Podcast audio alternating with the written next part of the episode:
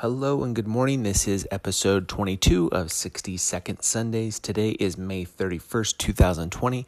Just right off the bat, just wishing everybody safety and wellness uh, during this time. So here's the update.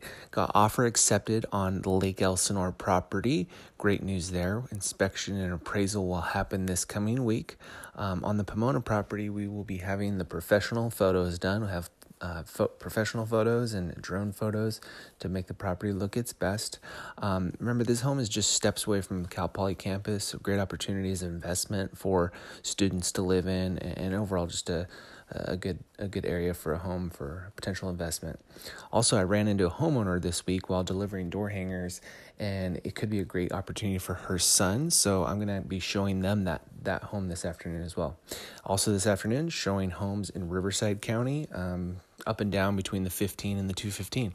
So that's my update. You have a good day. Bye.